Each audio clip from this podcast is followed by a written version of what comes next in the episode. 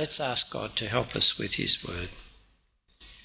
Our gracious Heavenly Father, we do pray that today we would know the comfort of your word uh, by knowing that it is your word, the word of the true and living God, by understanding it and by believing what it says. And we pray you give me grace to speak your word uh, faithfully and truthfully. We ask this in Jesus' name. Amen. It is necessary to go through many hardships to enter the kingdom of God. That's what Paul said to the converts from his first missionary journey in Asia, and the congregations Peter is writing to were experiencing the truth of that. They were suffering grief in various trials and were experiencing what Peter called the fiery ideal, ordeal, the testing of suffering for keeping on doing God's will, suffering for keeping on being faithful to Christ in word and deed, in confession and lifestyle, in a world in rebellion to its Creator and King. And Peter's been encouraging them to persevere in faithfulness to Jesus, to persevere joyfully. But it is hard to persevere in suffering if you think it's purposeless or you feel you're forgotten in your suffering. It's hard to face the challenge of, for, of suffering for faithfulness if you consider your resources inadequate, fear you'll be overwhelmed. And it's hard to keep on the path of suffering if you think the harm done will be irreversible. The wounds, however worthily received, will never be healed.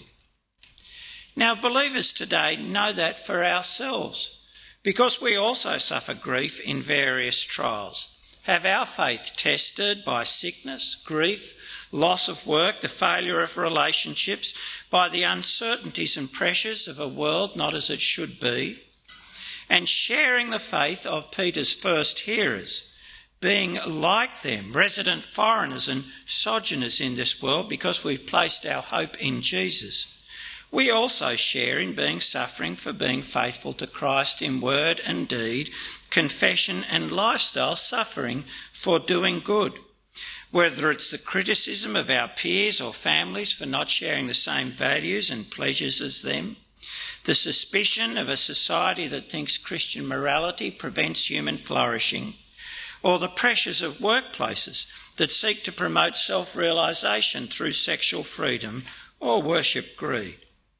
We know it's hard to persevere in suffering if we think it's purposeless or feel that we're forgotten in our suffering, if we think our resources are inadequate, fear being overwhelmed, or if we think the harm done will be irreversible, the wounds received never heal. So we need, just as Peter's first readers needed, to hear these words of comfort God has caused Peter to write at the end of his letter. Words that assure us of God's rule and care in all the circumstances of our life, of the adequacy of faith to keep us safe in our struggle, and of the commitment of God to heal all our wounds. These are words for us if we are believers in Jesus. Peter's reminded us in verse 5 from Proverbs 3:34 reminded us of what every believer in Jesus knows to be true that God resists the proud but gives grace to the humble. Now, as believers, we're convinced of its truth because we have seen it proved true in the events of the gospel, in the life of our Lord Jesus, who humbled himself to death on the cross and was then exalted over all rule and power and authority over all. And we found it to be true ourselves because of our experience in believing the gospel. Humbling ourselves to accept God's verdict on us that we're sinners, rebels against God who deserve his just wrath.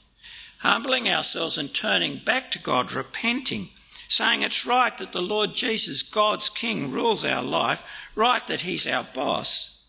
We have found grace. Grace that forgives and gives us new life. Believers know God resists the proud, but gives grace to the humble. So now Peter writes to teach those first believers and us how to live through our experience of suffering, grief in various trials, of suffering to, for doing good, how to live through those experiences so that we share in the exaltation God's grace brings to the humble, share in the kingdom God gives to the poor in spirits. Humble yourselves, therefore. That is, because God gives grace to the humble, humble yourselves under the mighty hand of God, so that in due season he may exalt you. Now, what is it to humble yourself under God's mighty hand? Well, it's to say that God's God. He's the creator, and we are not. We're mortal, we're creatures.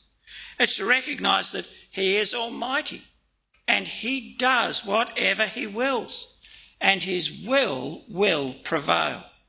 Oh, and it's to recognise that God knows best. He knows best how to fulfil his promises to his people.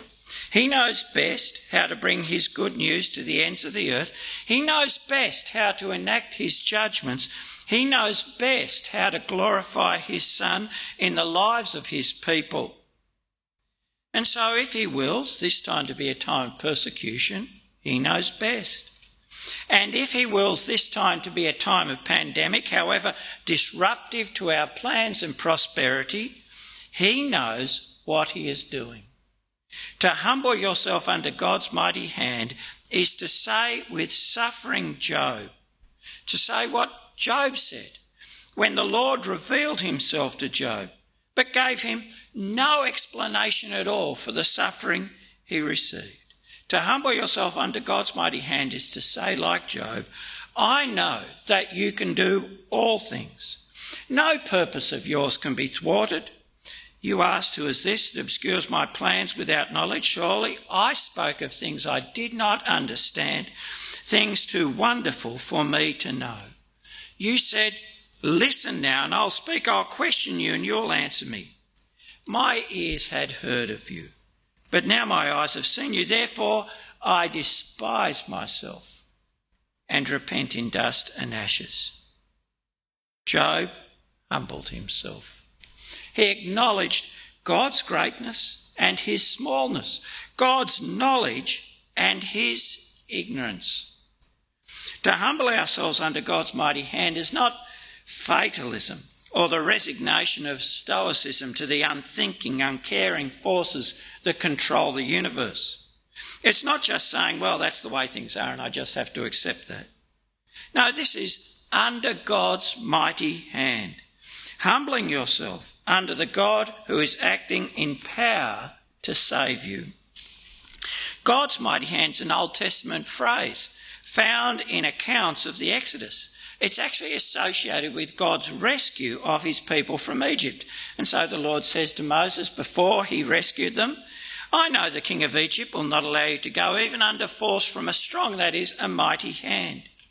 And when he had rescued them and brought them to himself, Deuteronomy 5, he says, Remember that you are a slave in the land of Egypt, and the Lord your God brought you out of there with a strong, that is, with a mighty hand and an outstretched arm. There are lots of other references in Exodus and Deuteronomy.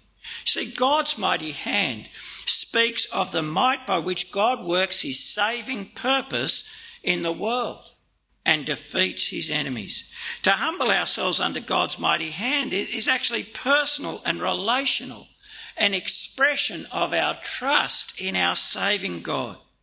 It's to say of our suffering, this is the way my mighty God has ordered things for my good, to prosper his saving purpose in my life. To humble ourselves under God's mighty hand is to accept that our sufferings are not purposeless, but that they have a good purpose, a purpose that Peter's already spoken of, uh, the purpose that our faith should be refined, though perishable, so that it results in praise, glory, and honour at the revelation of Jesus Christ. Oh, the purpose in God's great plan that He purifies His people, as we saw in Malachi 3, before He comes to judge the world. Our trials are purifying our faith, equipping us to be people who honour God with our trust, to be a people who will rejoice and share in praise, glory, and honour when our Lord is revealed. Now, as believers in the gospel, we should be already prepared to humble ourselves under God's mighty hand, to acknowledge our God is wiser and more powerful than we can imagine, that even when things look dark and difficult, He is doing all things well. See, think, we begin the Christian life saying, God has saved us through the crucifixion of His Son, our Lord Jesus. That He's actually defeated all His foes by that shameful humiliation that he's restored moral order in the universe by that unjust execution, that he's brought eternal life through that cruel death. We know that God has vindicated his greatness, shown he is the only God and Saviour of the world in a way that would never have occurred to us. Left to ourselves, we'd all be with Peter saying to the Lord Jesus when he began speaking of his crucifixion, we'd be with Peter saying, Oh no, Lord, that will never happen to you. We start the Christian life confessing, don't we, that God is so much wiser, so much mightier, so much more loving than us and confessing that the Lord came to his exaltation by humbling himself, saying to the Father, Not my will, but yours be done. It should be natural for believers in Jesus to humble ourselves under the mighty saving hand of our God and avoid its opposite. See, the opposite to humbling ourselves is the pride that says or thinks God should run the universe to suit me. Or at least he ought to consult me and explain himself to me if he's going to do anything I may not like that I might find difficult or hard. The pride that thinks that if God is to have any place in my life, well, it's to partner with me in achieving the best life for me, of which I'll be the judge. That if I do my bit, fulfill my obligations in the partnership, my religious works, go to church, give to the poor, read the Bible, whatever.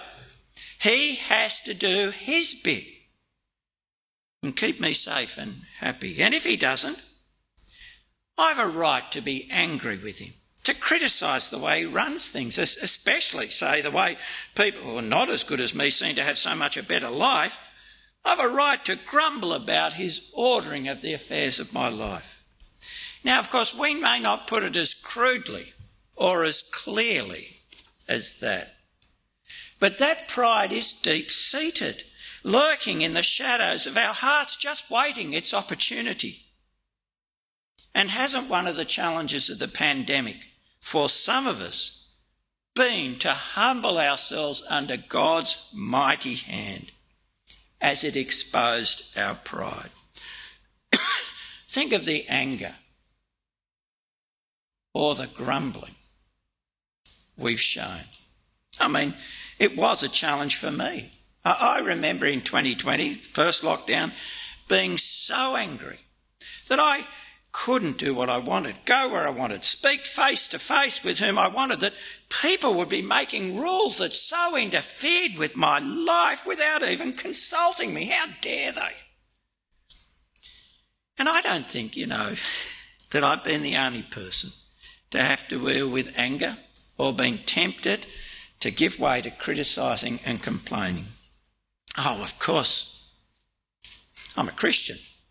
You know, I could say my anger wasn't directed against God. No, no, it was against the government or the epidemiologists or the vaccinated or the unvaccinated. The, oh, the list goes on. And I am clever enough to clothe my anger in the language of rights or science or freedom but the truth was, I was just angry and looking for a target.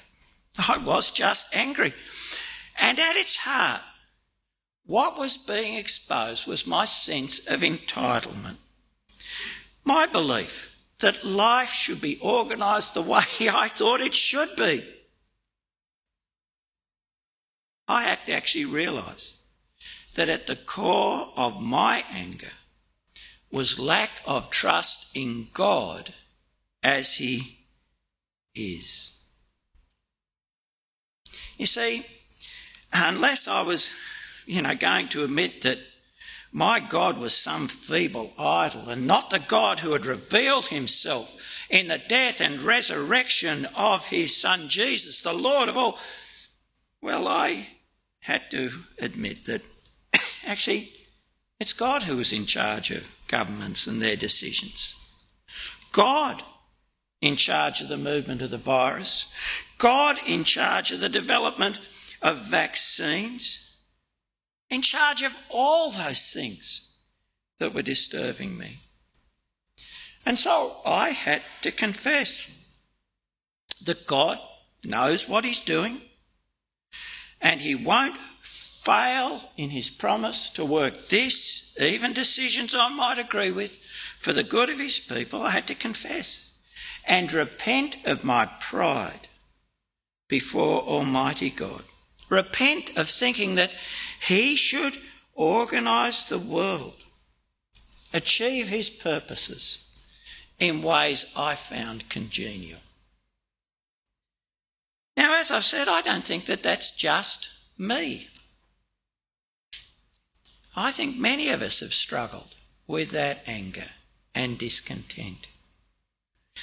You know, recognising that and humbling ourselves under the mighty hand of God can free us from that anger that can destroy relationships and divide families that grumbling that can never encourage, free us to love people struggling with great and new challenges, encourage imperfect people trying to do their best, free us to pray for those we disagree with.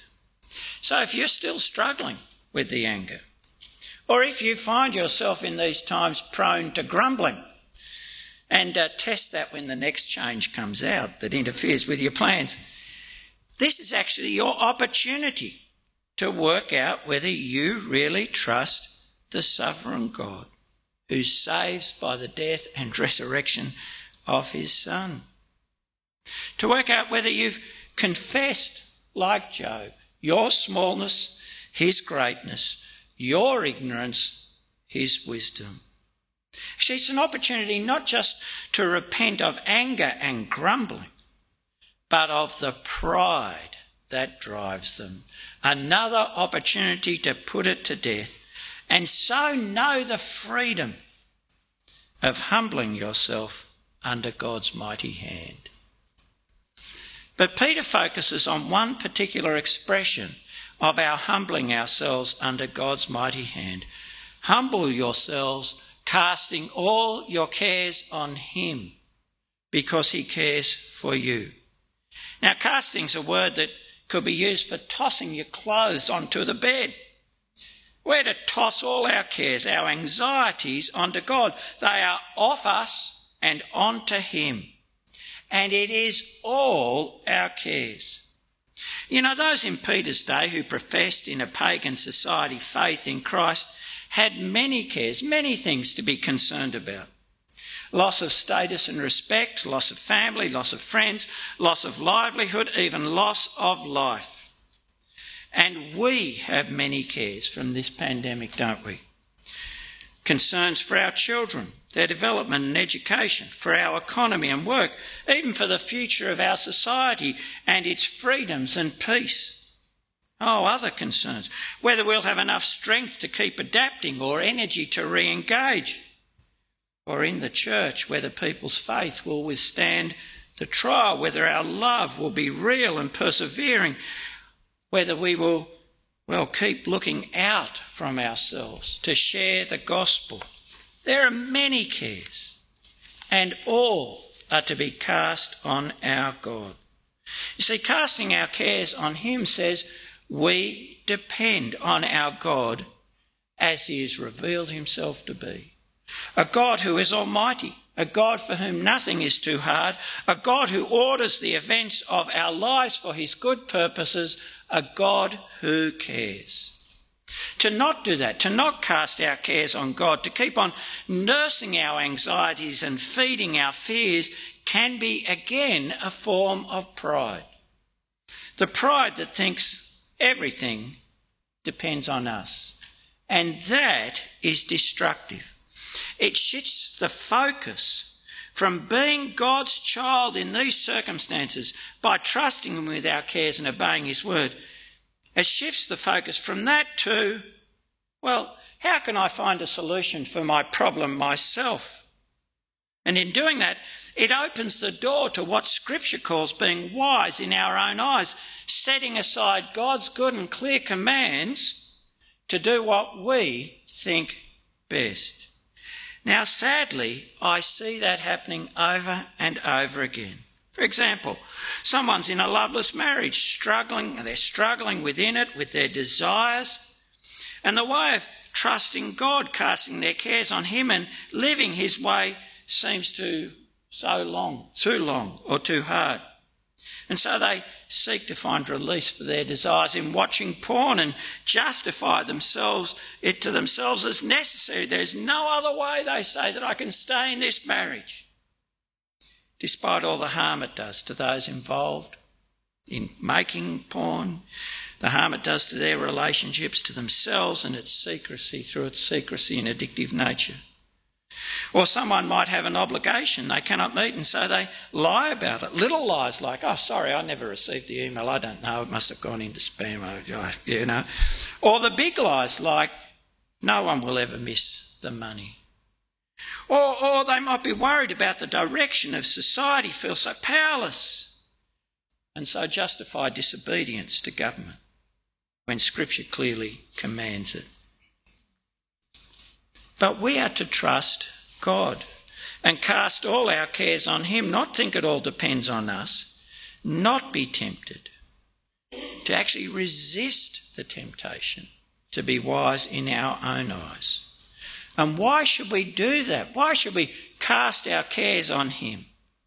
Well, it says, because He cares for you.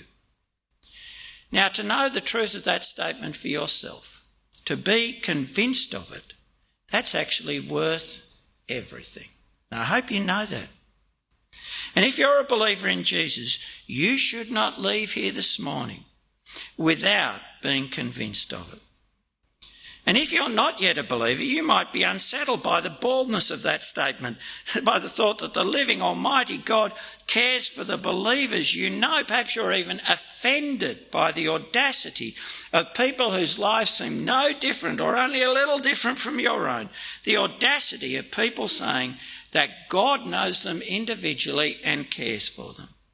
Because let's face it, it is an extraordinary thing to say, to believe, isn't it? I mean, it seems so implausible. You and I are one amongst billions. We are insignificant, despite what the advertisers would like you to believe. You see, the world didn't stop to celebrate when you were born, and it won't notice your passing. Why should God bother about any of us? And you and I are sinners, rebels against God, people who, until we repented and believed, were doing our best to ignore God, keep Him out of our lives. And as some of you sadly know, it is hard to keep caring about someone who makes it clear to you that they wish you were dead. That's what we've done to God. How could we think God could care for us? And sometimes the experiences of our lives make us wonder if God cares for us. Remember, Peter's writing to address the grief and suffering of believers. Grief and suffering believers still experience. How could we think God cares for us? Well, it's not because of our achievements or our goodness, our wisdom, our family. There is actually only one answer, isn't there? As Clint said, it's because the gospel tells us so and the Spirit assures us so. See, in the gospel, we learn that God so loved us, He gave His loved Son for us. Gave His Son for us while we were still sinners, rebels. A demonstration of a love that cannot be doubted or surpassed. Oh, and through the gospel, we know that the Lord Jesus has actually called us individually. He knows us by name. And believing the gospel, the Lord Jesus gives us his Spirit, the Spirit through whom God pours his love into our hearts. And yes, the gospel also gives us this unsurpassed hope that puts our suffering in context and makes them worthwhile. To believe the gospel is to know that you could never, what you could never dare to believe or claim for yourself.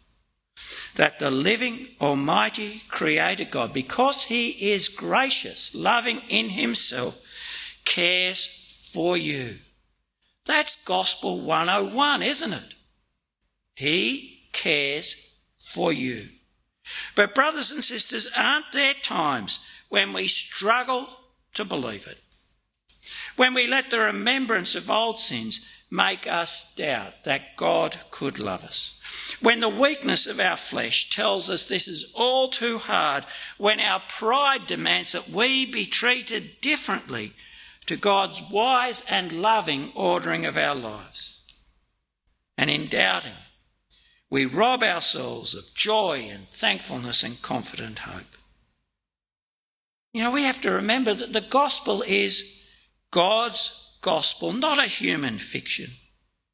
This letter is what God caused Peter through his Spirit to write God's word. And God says here, believer, He cares for you. That you can face life with all its trials, knowing He cares for you. Cares for you as you are, It's not what you might become. Cares for you as you are now.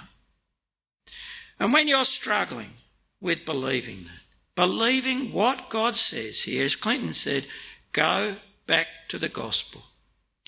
Read or hear of Jesus who never turned any away, who welcomed the needy and the insignificant, who would have time for you. Read of his death, the death that he said was giving his life as a ransom for many to free us from the penalty our sin deserved, and know he was dying for your sin. Read how he convinced his followers he's alive that he's living and powerful to care. Read of how he sent them into the world with the gospel to share the promise of new life with all, and yes, with you. And if you're a believer, well, come and remember the Lord Jesus in the way he commanded, the way he wants you to remember him. That is, taking the symbol of his death, the bread and the cup, from his hand, as you hear him say, This was my body, given for you. Believe the gospel and repent of doubting his forgiveness. Repent of doubting his love and good purpose for you. He who has given himself for you. And repent of your pride that only wants to be loved in the way you want to be loved. The pride that could never have approved of the cross that saved you. They are sins in our heart and they need to be repented from. And then let your soul rejoice and know the comfort of what God says to each believer in Jesus. He cares for you. And then show it, humbling yourself and casting your cares on Him. Now, believer, if you don't hear anything else this morning, you ought to hear this. He cares for you freely, graciously. You didn't cause him to care for you. He won't stop caring for you. It flows from within him. And if that's where you want to stop listening, and in fact, this is where I'll stop anyhow, process what that means for the way you think about and respond to what you're going through at the moment. And if you're not yet a believer, you need to work out if the gospel is true. If Jesus really is God's Son, who died to save sinners and who's been raised to life and rule, who came in love to give life and light to people like you and I in darkness and the death of sin, you need to work out whether that's true because it is a much better story than the secular world's, where you're just a piece of highly evolved primordial slime, brought into being without thought or purpose, living out your brief life in an uncaring, unseeing universe, with all you are able to look for, look forward to is having your elements recycled into another piece of purposeless, meaningless living organism. It's a much better story. So come and talk and read a gospel or read through a gospel with Chris in Christianity Explained. Now, believers, there is more, more comforting words at the end of 1 Peter. They're there in the transcript. You can read them for yourself. But if you take away anything, and in a sense, it's, it's one of the big things you actually have to learn from this time. The great freeing power of humbling yourself under God's mighty hand and casting all your cares on Him. That frees you to live God's way, a life of love of others. And the wonder of believing the gospel and knowing because God has said it. What you would never believe for yourself he cares for you. Let's pray. Our gracious Heavenly Father, uh, we pray in your grace and kindness that you would convict us of this truth because you have convicted us of the truth of the gospel that Christ has died for our sins and risen again and reigns and has called us to himself to find life and forgiveness in Him. Convict us of this truth, we pray, and help us then to live as people who knows the true and living God cares for us, humbling ourselves under your saving hand and committing all our cares to you. We ask this in Jesus' name. Amen.